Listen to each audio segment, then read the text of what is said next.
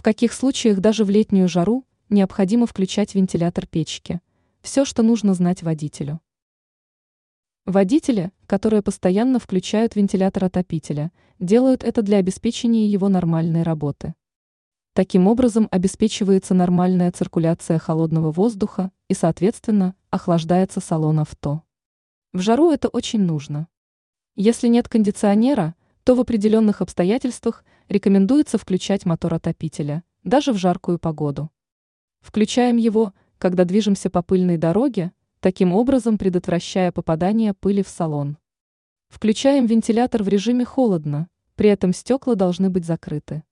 Преимущество постоянного работающего вентилятора еще и в том, что воздух в салоне авто постоянно обновляется, а это избавляет от такого неудобства, как запотевание стекол.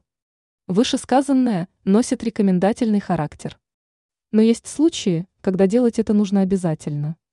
Например, когда температура двигателя зафиксировалась в красной зоне, поэтому необходимо как можно быстрее остудить мотор. Один из вариантов Включить вентилятор отопителя на полную мощность.